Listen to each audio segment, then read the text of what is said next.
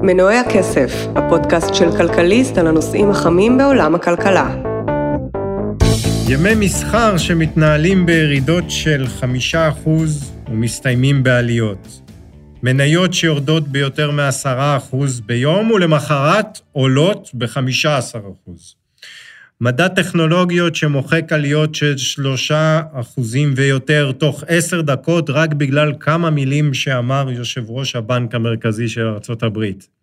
שוק נפט שלא מפסיק לעלות, ותשואות אג"ח שרושמות תנועות יומיות חדות, שמזכירות שווקים אחרים כמו שוקי מטבעות. כך בערך נראים הימים האחרונים בשוקי ההון בעולם, וגם כאן בארץ. וכן, ואנחנו בהחלט אוהבים את זה, ובשביל זה אנחנו פה. אז שלום וברוכים הבאים לפרק מספר 183 של פודקאסט מנועי הכסף של כלכליסט, עם הכלכלן והאסטרטג הראשי של פסגות אורי גרינפלד. אלן אורי. אלן שי. מעניין מאוד, נכון? וואו, איזה שבוע. שבוע, כל יום מתחילים את יום המסחר, אתה מסתכל על המסכים ואין לך שמץ של מושג איך הוא יסתיים. טוב, כשמתחילים, שעה לפני הסיום, אין לך מושג איך זה יסתיים. כן, כן, אני מאוד מאוד ליבי על הסוחרי היום ועל מי שיושב מול המסכים. אבל היו להם 2 מוצלחות. כן. זה בסדר. כן, ואי אפשר, אסור לשכוח גם שכל מי שמפסיד, יש מישהו שמרוויח בצד השני. אז טוב, אז בוא נתחיל לדבר בעצם מאתמול, נכון? כן, אני חושב שזו הנקודה שהכי כדאי להתעכב אליה, כי בסוף גם סוג של הסיבה לכל הלחצים שהיו במהלך השבוע, כולם חיכו לראות לאן הפד לוקח אותנו, ובגדול אתה יכול להגיד שהציפיות אתמול בהודעה של הפד התממשו. זאת אומרת, פאוול אומר שבקרוב מאוד נכון יהיה להתחיל לעלות את הריבית, כשהוא רומז, אני חושב אפשר להגיד, רומז שחור על גבי לבן, שבמרץ, בפגישה הבאה כבר, הריבית תעלה בפעם הראשונה, והשאלה היחידה היא בכמה, תכף נתעכב על זה. הרחבה כמותית מסתיימת בפברואר, צריך להגיד, הרחבה כמותית, כלומר, התוכנית שבה הפד לוקח דולרים חדשים וקונה בהם אגרות חוב ממשלתיות, התוכנית הזאת בפברואר מסתיימת באופן סופי, הפד מפסיק לקנות אגרות חוב בדולרים חדשים שהוא מדפיס, ואז אפשר להתחיל לעלות ריבית, שזה בעצם השלב הבא. אז הוא אומר את זה בצורה מאוד מאוד ברורה, עוד פעם זה היה צפוי, השאלה היחידה היא בכמה הריבית תעלה, ופה כן הוא רמז שהריבית נמוכה היום מאוד ביחס למצב הנוכחי. מה זה המצב הנוכחי? המצב הנוכחי בעיניים של הפד, זה שהאינפלציה גבוהה מאוד, כמובן, עוד פעם, זה לא מפתיעים אף אחד, אנחנו באינפלציה של מעל 7%, בדרך כנראה ל8% בחודשים הקרובים, אבל כן האמירות של פאוול, גם בנאום וגם במסיבת העיתונאים אחר כך, הראו בצורה מאוד ברורה, ואני חושב שזה מה שהוא ניסה גם לשדר לשוק, שכרגע זה הדבר היחיד שחשוב להם. זאת אומרת, אין כבר עניין, כמו שבעבר היה שיקולים של, מצד אחד יש אינפלציה, אבל מצד שני אנחנו לא רוצים לפגוע בכלכלה, ולא רוצים לפגוע בשווקים, וכן הלאה. הפד בא ואומר, חבר'ה, כרגע האינפלציה ברמה הזאת, לא משנה מה, אני חייב לעצור אותה, ואני אעשה כל מה שצריך כדי שזה יקרה, ולכן יש היום יותר ויותר הערכות בשווקים, אנחנו רואים שהריבית במרץ, לא רק שהיא תעלה, היא תעלה גם העלה הראשונה, תהיה העלה של 0.5%, לא 0.25% כמו שבדרך כלל קורה כשמעלים ריבית, אלא של 0.5% בבת אחת. אגב, למה מרץ? מרץ כי אין החלטת ריבית החודש, נכון? בחודש פברואר. נכון, ובפברואר גם הרחבה כמותית מסתיימת, כשמלכתחילה אמרו בפד, וזה גם מאוד הגיוני, שאין היגיון לעלות ריבית לפני שסיימת עם הרחבה כמותית, כי הרחבה כמותית עצמה היא סוג של הפחתת ריבית. אז אין טעם לעלות ריבית מצד אחד, וכאילו להפחית ריבית מהצד השני. אז קודם נסיים את הרחבה הכמותית, ואז ניגש לתהליך של העלות הריבית. בעבר, אם מסתכלים על 2016-2017, אז היה מרווח של כמה חודשים טובים בין סיום הרחבה הכמותית לבין העלות ריבית, בא הפד ואומר לנו, הפעם זה יהיה מהיר. אנחנו חייבים להתחיל לעלות ריבית, נסיים בפברואר את הרחבה, ונתחיל במרץ לעלות ריבית, ואולי אפילו נעלה בצורה חדה, הדבר השני שהפד אמר, שזה קצת הפתיע את השווקים, וראינו גם בסופו של דבר את התגובה, זה שהם יתחילו לצמצם את המאזן שלהם, גם הסברנו את זה בפרק קודם, אבל נרחיב עוד טיפה, מאוד מהר. זאת אומרת, שזה פה הפתעה, יכול להיות שזה יקרה כבר ביוני הקרוב, אולי אפילו לפני. מה המשמעות של לצמצם? אם קודם אמרנו שהפד מדפיס דולרים חדשים וקונה אגרות חוב, זה הרחבה כמותית. ברגע שהוא מפסיק את זה, אז הוא לא מדפיס דולרים ולא קונה אגרות חוב, אבל יש לו אגרות חוב שמגיעות לפדיון. כל חודש, כל הזמן. יש אגרות חוב שהוא קנה לפני שנתיים, שפתאום נפדות, והוא מקבל מזומן. מה שהוא עושה, בדרך כלל, בזומן הזה, קונה אגרות חוב. אז הוא לא מדפיס כסף חדש, זה כסף שכבר הודפס, הפך לנכס, המזומן הפך לנכס, איגרת חוב, ועכשיו הוא חוזר להיות מזומן, אז הבנק הפדרלי אומר, אין לי מה לעשות עם מזומן, אני אקנה שוב נכס. ברגע שהוא מפסיק את זה, זאת אומרת, הוא לוקח את המזומן חזרה אליו, בוא נזכיר שהפד, הבנק המרכזי, הוא בעצם המקור של המזומנים, יש לו את המדפסת, יש לו גם את, איך אומרים, ההפך של מדפסת? סופגת, יש לו ספוג של דולרים, אז ברגע שיש אג"ח שמגיע לפדיון, והוא לא קונה איגרת חוב חדשה, יש לו בעצם דולרים, הוא סופג אותם לתוך המערכת שלו, של הפד, הוא מוציא אותם בעצם מהמערכת הפיננסית, מהמשק. אז בעצם מה שהוא עושה, הוא מקטין את כמות הנזילות, את כמות הכסף בשווקים, זה נקרא צמצום המאזן, זה תהליך שתוכנן במקור, שנראה במקור זה לפני חצי שנה, כן, לא כזה... היסטוריה. היסטוריה, זה תוכנן לקרות רק ב-2024, אם בכלל. והלחץ של האינפלציה מביא את הפד לעשות את התהליך הזה כבר בקרוב, כשיכול להיות, זה הם לא אמרו, אבל אם רוצים לעשות את התהליך הזה מאוד מהר, כיוון שאתה כביכול תלוי באג"חים שמגיעות לפדיון, אז אם יש לך זרם של אג"חים, הרבה אג"חים שמגיעים לפדיון כל הזמן, הכל בסדר.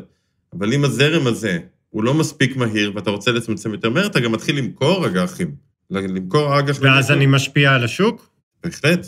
אם אתה גורם גדול כמו הפד שמחזיק אם אני לא טועה היום קרוב ל$9 טריליון באג"חים, ואתה מתחיל למכור אותם, עוד פעם, תלוי בקצב שאתה מוכר, אבל אין ספק שאתה משפיע על השוק. צריך לזכור שבצד השני, יש לנו ממשלה, שהיא בעצמה ממשיכה להנפיק אג"ח, כי היא צריכה לממן את הגירעונות, את הכסף, ביידן רוצה לעשות תוכניות, ראינו אותו, הם מנסה להעביר עוד תוכנית, שזה כרגע אומנם בהולד, אבל הממשלה יש לה גירעון, הגירעון הזה ממומן על ידי אגרות חוב, אז אם הנפיקה אג"ח, מישהו צריך לקנות את האג"ח הזה. הפד בא ואומר, אני מפסיק לקנות אג"חים. חסר פה גורם ביקוש גדול, שעד היום היה בשוק, ועזר לממשלה להתממן בריבית נמוכה. אם הוא יוצא מהשוק, בטח אם הוא מתחיל למכור את האג"חים, אז יש המון לחץ על מחירי האג"ח, כלפי מטה כמובן, להוריד את המחירים, מה שאומר עלייה בריביות, עלייה בצורות. זו בעיה שהיא יחסית חדשה עכשיו, שנוצרה עכשיו בעקבות כל המשבר של השנתיים האחרונות, או שזה משהו שאנחנו מכירים מהעבר, ממשברי עבר? תראה, בכלל כל המדיניות של רכישת אג"ח, מחירות אג"ח, כל המדיניות המוניטרית, מה שפעם קראו לא קונבנציונלית, אבל הפכה להיות קונבנציונלית לגמרי, אפשר להגיד שהומצאה ב-2008, אחרי המשבר של 2008, זה גם לא מדויק, כי עשו את זה ביפן לפני, איזשהו ניסוי, אבל זה הפך להיות מדיניות מקובלת, לא רק בארצות הברית, יפן, אירופה, ישראל, ועוד ועוד בריטניה, שוויץ, ועוד ועוד ועוד מדינות, אחרי 2008, ולכן גם ההיסטוריה היא סך הכל לא מרובה במקרים ובסבבים, אז כל פעם זה משהו אחר. בפעם הקודמת שהפד באמת העלה ריבית, בין 2016 ל-2018, התהליך היה מאוד מאוד איטי. זאת אומרת, הוא סיים את ההרחבה כמותית, התחיל לעלות ריבית, העלה אותה לאט, 0.25%, אחרי רבעון עוד 0.25%, אחרי רבעון עוד 0.25%, וכן הלאה, ורק אחרי שהוא היה במהלך, רק אחרי שנתיים, מתחילת העלאות הריבית, הוא התחיל לצמצם את המאזן, ואז הגיע 2019, המשק נכנס להאטה, אז הוא הפסיק לצמצם את המאזן, הוריד את הריבית חזרה, כי הוא לא הספיק לעשות את כל התהליך של חזרה למדיניות נורמלית, של ריבית גבוהה ומאזן נורמלי. הפעם הם הרבה יותר בלחץ לעשות את התהליך הזה של הצמצום, כי האינפלציה נמצאת איפה שהיא נמצאת, ולכן כל התהליך הזה יהיה הרבה יותר מהר. שמים את החווה כמותית, מעלים ריבית, אולי מעלים אותה מהר, לא ברבע אחוז כל רבעון, זה בטוח לא יקרה. אנחנו נראה, כבר השוק מתמחר בין 4-5 העלאות ריבית של רבע אחוז ב-2022, אז אם מתחילים במרץ, בטוח זה לא יהיה כל רבעון רבע אחוז, זה יהיה יותר... הוא גם אמר במהלך מסיבת העיתונאים, אני לא שולל את האפשרות שבכל פעם שניפגש פה, אני אעלה ריבית. אעלה ריבית, בדיוק. של הפד יש 8 פגישות בשנה. זאת אומרת, כל חודש וחצי בערך בממוצע פגישה. ומיד יתחילו גם את התהליך של צמצום המאזן, כדי עוד יותר לצמצם את כמות הנזילות, את כמות הכסף שיש במשק, כדי לעצור את האינפלציה. ואולי נגיד עוד משפט, קצת עבר מתחת לרדאר, אבל לקראת סוף הפגישה נראה לי שפשוט הרבה כבר נרדמו תוך כדי, כי זה לא המופע הכי מלהיב בעיר. פאוול זרק כזה משפט שלא זכה יותר מדי התייחסות, כשהוא אמר, מחירי הנכסים גבוהים מדי. הוא בא ואומר, לא, אני צריך לעשות מה שאני צריך לעשות, ואם אתם חושבים שירידות בשוק ההון, ירידות במניות, כמו שהיה בשבוע האחרון, יטרידו אותי, אתם טועים. מבחינתי, שווקים... מחירי הנכסים, שהוא אומר נכסים, הוא מתכוון למניות. הכוונה היא מניות, עם חוב קונצרניות, כן, זו הכוונה. הוא מתכוון גם נדל"ן, אבל זה פחות... הוא בעיקר מתכוון לנכסים בשווקים הפיננסיים. אם הוא אומר שהם גבוהים מדי, בעצם מה שהוא אומר זה שגם אם השוק ירד 20%, זה לא מה שיעצור אותו. ואגב, קשה להאשים. נגיד השוק יורד 20%, אבל האינפלציה ב8, אתה לא יכול לעצור את הצמצום, את העלאות הריבית, ולשדר ללקוחות שלך, שהם בעצם העם האמריקאי, חבר'ה, אני תחיו עם אינפלציה של 8, אני לא רוצה שאנשים בוול סטריט יפסידו כסף. כן. יש לו תפקיד. כן, בואו נחבר אז בדיוק למה שהוא אמר ולתגובה של השווקים. אתה יודע מה, לפני זה, אני רוצה רק להזכיר לך, השבוע היה לביידן, אם שמעת על זה, זה פליטת פה, שהוא אמר לעיתונאי, הוא חשב שהמיקרופון היה סגור, והוא אמר לו, son of a bitch או משהו כזה, ומה שאלו אותו? הוא שאל אותו על האינפלציה. זאת אומרת שזה לא בעיה רק של הפד, זה כל העם האמריקאי עכשיו מתעסק בדבר אחד. זה חתיכת סיפור. אנחנו חיים פה, ואני חושב שגם אתה וגם אני, ואני מניח שכל המאזינים, מרגישים ומתעסקים, ואתה שומע את זה מסביב כל הזמן, באינפלציה שבישראל גם מתחילה להיות גבוהה. כולם מדברים על זה שמחירים בסופרים עולים, והמחירים במסעדות עולים, והמחירים של הכל, בטח דיור, עולים ועולים ועולים פה בישראל, כשהאינפלציה פה היא, לפי הלמ"ס, פחות מ3%, 2.8. כן. בארצות הברית אנחנו באינפלציה של מעל 7%, שהלמ"ס שלהם הוא בדיוק כמו הלמ"ס פה. אם רשום 7%, התחושה היא הרבה יותר. תמיד התחושה של אינפלציה יותר גבוהה, כי אתה מרגיש את הדברים שאתה קונה באופן שוטף, שהמחירים שלהם עלו הרבה יותר, ודברים שמחירים פחות עלו, אתה לא מרגיש, אתה לא קונה אותם כל יום. כן. אז העם האמריקאי מרגיש היום אינפלציה. מחירי הדלק זינקו, מחירי המזון זינקו, מחירי הדיור זינקו, אין רכבים, קשה להשיג רכבים, וכשאתה כבר משיג רכב יד שנייה, המחירים קפצו ב-35% בשנה האחרונה, 35% מחירי רכבים.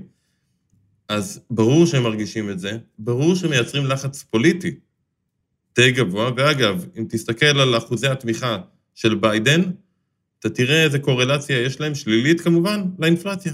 ככל שהאינפלציה עולה, אחוזי התמיכה של ביידן יורדים. כי אינפלציה זה משהו שכל אחד מאיתנו מרגיש, כן. בסופו של דבר. ואני מניח, אתה יודע, זה לא נאמר בשום מקום, אבל זה כנראה המציאות, שעל פאוול ועל הפד יש לחץ פוליטי אדיר. חבר'ה, תתחילו, עזבו אתכם שוק, עזבו אתכם, בדרך כלל הממשל דואג לבורסה. לא רק עזבו שוק, עזבו אומיקרון, אנחנו נדאג לזה. נכון, עזבו אומיקרון, עזבו אם יש קצת האטה בגלל אומיקרון, תדאגו לאינפלציה. אגב, קשה לבוא ולהגיד שזה לא נכון, כי בנק מרכזי זה העבודה שלו. תראה, מי שמהמאזינים צעיר יחסית, אנחנו התרגלנו לחשוב על הבנק המרכזי, ובעיקר על הפד אגב, כחבר של השווקים, המושיע של השווקים. כל פעם שיש קצת לחץ, אז הפד בא ועוזר לשווקים לעלות. היסטורית זה ממש לא המצב. התפקיד של בנק מרכזי הוא להיות האויב של השווקים. זה התפקיד האמיתי שלו. כן. התפקיד של הבנק המרכזי זה למנוע אינפלציה גבוהה. העלות של מניעת אינפלציה גבוהה זה לפגוע במשק, זה העבודה שלו, יש לו עבודה מאוד כפויה טובה.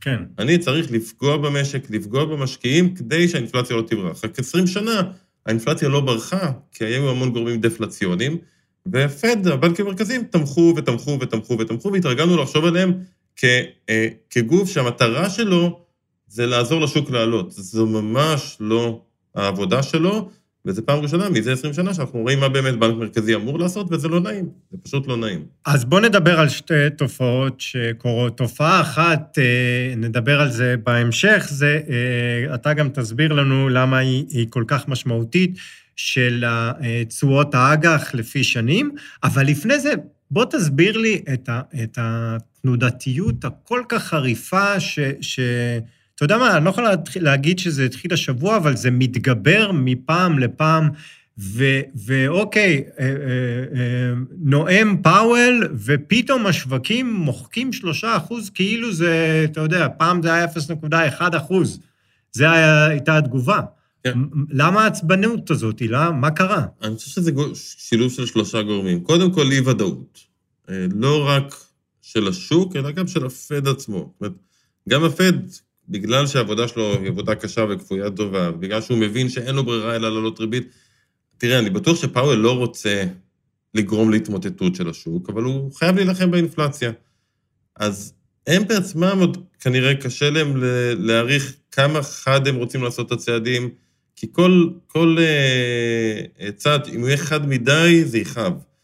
אז השוק בעצם חי היום בתקופה של המון אי-ודאות, לגבי ההחלטה הקרובה במרץ, 0.25% או 0.5%, ואם עכשיו נראה כמה פעמים 0.5%, זה עולם אחר לגמרי, ואם מתחילים את צמצום ההרחבה הכמותית כבר באפריל נגיד, אז זה עולם אחר לגמרי, זה עלול לייצר פה המון לחצים בשווקים, אז זו סיבה אחת. באמת אנחנו בתקופה של אי-ודאות מאוד גבוהה, שלא ראינו הרבה שנים, לגבי הגורם הכי חשוב לשווקים הפיננסיים, שזה המדיניות המוניטרית בארצות הברית.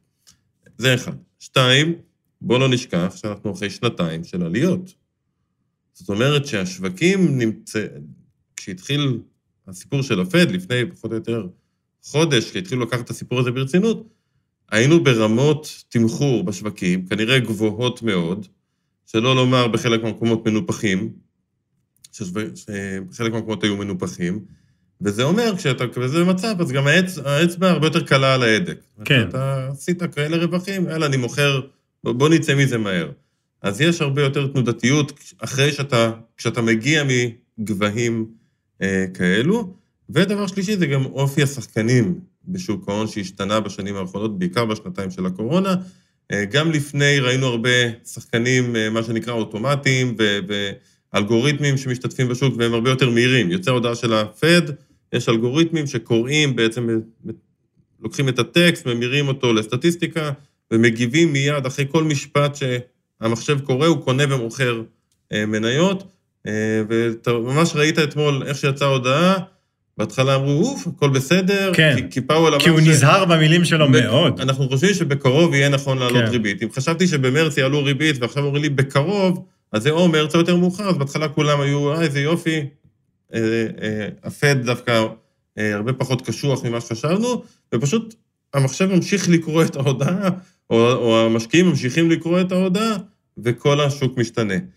תוסיף על זה את המשקיעים, בוא נקרא לזה משקיעי רובין הוד למיניהם, כן. שנכנסו בשנתיים האחרונות בעיקר, עם כסף חם לשווקים, ופתאום הם רואים ירידות דו-ספרתיות במניות שהם קנו, וזה משהו שזה דור צעיר שלא ראה עוד ירידות, אז התגובות הן הרבה יותר חדות, השילוב של כל זה מביא לימים, כמו שראינו השבוע, של ירידות, ואז פתאום נסגר בעליות, או להפך, עולה, ופתאום חוזר לירידות.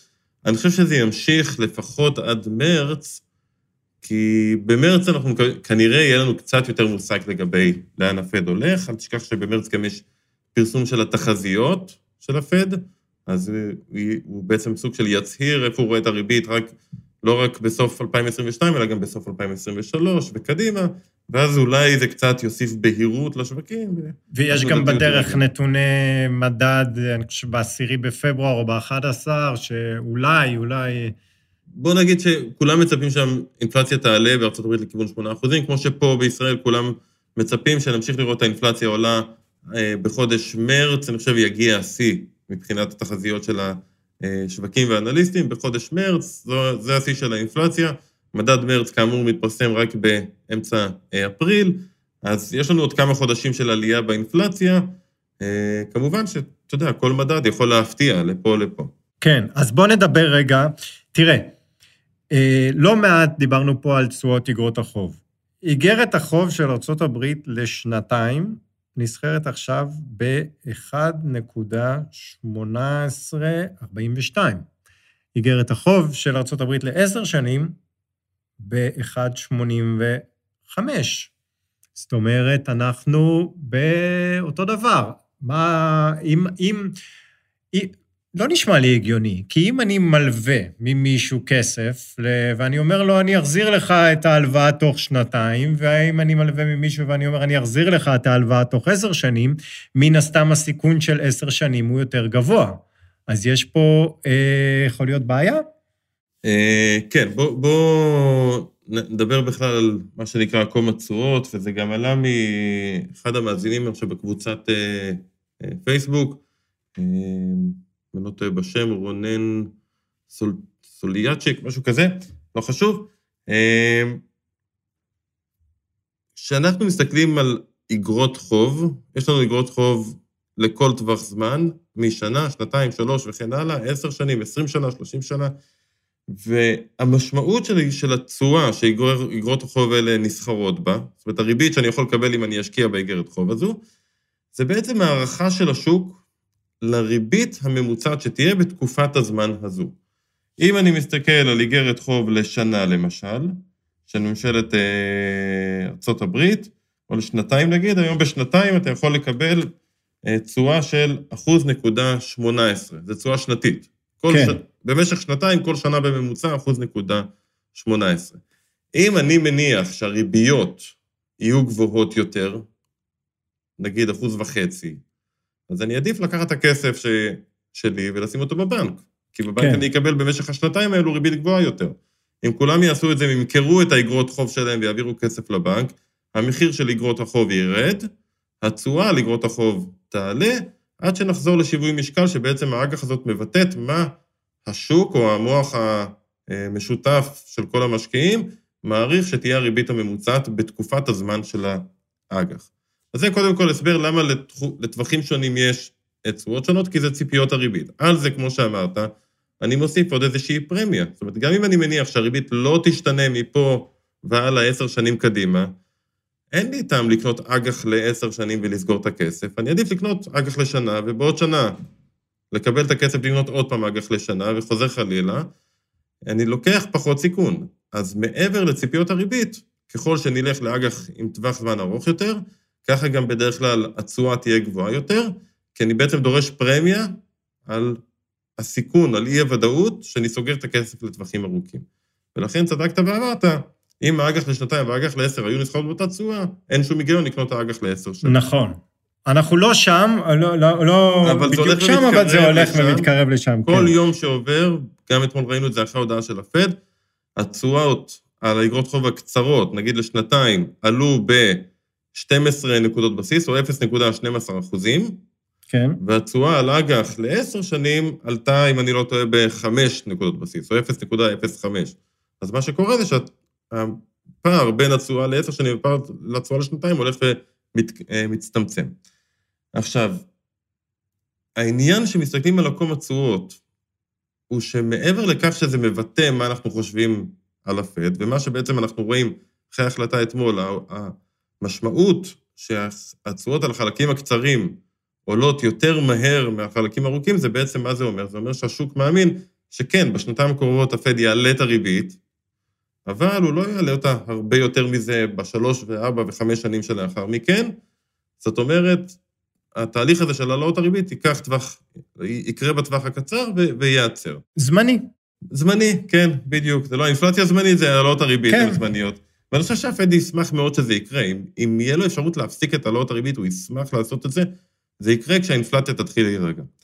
העניין הוא שלעקום התשואות יש לא רק משמעות שהוא מתאר לנו את הסביבה הכלכלית, אלא יש לו גם השפעה על הסביבה הכלכלית, וזה משהו שהפד יכול להתחיל לחשוש ממנו, כיוון שבעצם, אם אנחנו מסתכלים על שוק האשראי, הקום התשואות מתאר לי, או השיפוע של הקום התשואות, מתאר לי את הרווחיות בשוק האשראי, למשל של הבנקים. למה? אם אני בנק, אוקיי? תקרא לי בנק מהיום, אני מלווה כסף, אני רוצה כסף, אז אני לוקח כסף או מהפד בריבית של יום, הפד הוא הבנק של הבנקים, כן. אני יכול לקחת ממנו כסף בריבית של יום, ריבית קצרה, או להלוות, להנפיק אג"ח ולהלוות כסף משוק ההון בריבית קצרה, 2-3 שנים, ואז אני לוקח את הכסף הזה ואני מלווה אותו לך, לקוח, למשכנתה ל-30 שנה למשל. כן. אבל אם הריבית ל-30 שנה תהיה יותר גבוהה, או בוא נגיד ככה, ככל שהריבית הארוכה יותר, הפער בינה לבין הריבית הקצרה יותר גדול, ככה גם הרווחיות שלי יותר גבוהה. הלוויתי נגיד באחוז לעצמי כסף, ואז אני מלווה את הכסף הזה ב3%. אז הרווחתי 2% על הדרך. ככל שהשיפוע של עקום התשואות הולך ומשתתח, זאת אומרת, פער התשואות בין החלק הארוך, 10 שנים נגיד ל2 הולך ומצטמצם, ככה בעצם הרווחיות של המערכת הפיננסית הולכת ויורדת. ואגב, אם מי שירצה שיסתכל על מניות הבנקים בארצות הברית, מתי הם עושות טוב? כשהשיפוע הוא מאוד מאוד תלול, כשהריבית הארוכה היא הרבה יותר גבוהה מהריבית הקצרה, כי זה הרווחיות של הבנקים. אם וכאשר אנחנו נגיע לסוף השנה, והריבית הפד כבר תהיה באזור של 1.5%, ונגיד והמשקיעים מאמינים שהוא לא יעלה יותר מזה את הריבית, אז המקום כבר די שטוח. אוקיי. אם מקום שטוח, זה אומר שהבנקים לא מרוויחים. זה אומר שלא יהיה שווה לו לתת לי כלקוח הלוואה? כן, אם לי עולה לגייס את הכסף, אם אני הבנק, עולה לי לגייס כסף 1.5%, ואני נותן אותה לך כלקוח שלי, הלוואה לרכב או לבית, או לא חשוב למה, הלוואה לכל מטרה, ואני מקבל רק 1.7%, כמובן שאתה, יש לך סיכונים, לא תצליח להחזיר, יפטרו אותך מהעבודה וכן הלאה, אז לא כדאי לתת לך אשראי. זאת ככל שהקום התשואות הולך ומשתתח, ככה גם הכדאיות של המערכת הפיננסית להוציא אשראי הולכת ויורדת, הם מרוויחים פחות. כן. ואז בעצם הקום התשואות עצמו הוא אחד הגורמים שעלולים להביא להאטה במשק, כי הוא עוצר את שוק האשראי. כן. ואנחנו נמצאים במצב, בדרך כלל, הקום התשואות הולך ומשתתח, ככל שתהליך העלאות הריבית הולך ומתקדם, כי הריבית הקצרה עולה ועולה ועולה ועולה, אבל הריבית לטווח ארוך, השוק כבר מניח מראש כמה היא תהיה פחות או יותר. אנחנו היום במצב שהוא קיים בדרך כלל עמוק לתוך התהליך של העלאות הריבית, ואת השוק כבר נמצא היום במצב שבדרך כלל הוא נמצא כשיש עוד כמה העלאות הריבית בקנה וזהו, ועוד לא התחלנו בכלל את העלאות הריבית. בעצם השוק בא ואומר לפד, אתה מוזמן להתחיל לעלות ריבית, אבל אין לך הרבה מרווח. זאת הריבית תעלה ל1.25%, 1.5%, ושם היא כנראה תיעצר. למה השוק אומר את זה? כי אתה במשק כבר מתחילה. אבל אולי פה המקום של הפד להגיד, טוב, תקשיבו, כן המגמה לטווח ארוך, לטווח של יותר מ2 שנים, היא להמשיך ולהעלות את הריבית. אולי... לא יאמינו לו. לא יאמינו לו, כי עדיין ההנחה היא שאנחנו נראה במחצית השנייה של 22, ובטח לתוך 2023, נראה את האינפלציה מתחילה לאט לאט לרדת, זה אחד. בגלל כל מיני גורמים, דיברנו עליהם שינוע, ולאט לאט הבעיות האלה הולכות ונפטרות. ו2, אולי חשוב יותר, יש כבר היום סימנים ברורים להאטה בכלכלה האמריקאית. בכל העולם. ובכל העולם, כן. אם זה בגלל האומיקרון, אבל יותר מזה, בגלל בשנה וחצי האחרונות ראינו המון תופעות חד פעמיות שלא ממשיכות איתנו קדימה. למשל, אם תסתכל על ההוצאות של הצרכנים האמריקאים, בשנה וחצי האחרונות הם קפצו בצורה אדירה. היה לנו הוצאה צרכנית אדירה, כי הממשלות חילקו כסף, זה דבר ראשון. ודבר שני, ישבנו בבית, אנשים קנו מחשב חדש, קנו טלפון חדש, המון הוצאות, קנו ריהוט חדש מהכסף שהממשלה נתנה וכן הלאה וכן הלאה. עכשיו, אם קנית מחשב חדש בשנה הזו, אתה לא תקנה כנראה ב3 שנים הקרובות עוד פעם מחשב. כן. אם החלפת ספה, אתה לא תחליף ספה ב5 שנים הקרובות. אז חלק גדול מההוצאות שהיו אמורות לקרות בשנים הבאות, כבר קרו בשנה וחצי האחרונות. כן. ולכן אנחנו נתחיל לראות האטה במשק האמריקאי בשנה הקרובה, וזה עוד לפני שאנחנו מדברים על ההשפעה של ריבית יותר גבוהה. עוד לפני זה. הצרכן האמריקאי מרוויח היום פחות. השכר שלו עלה ב4%.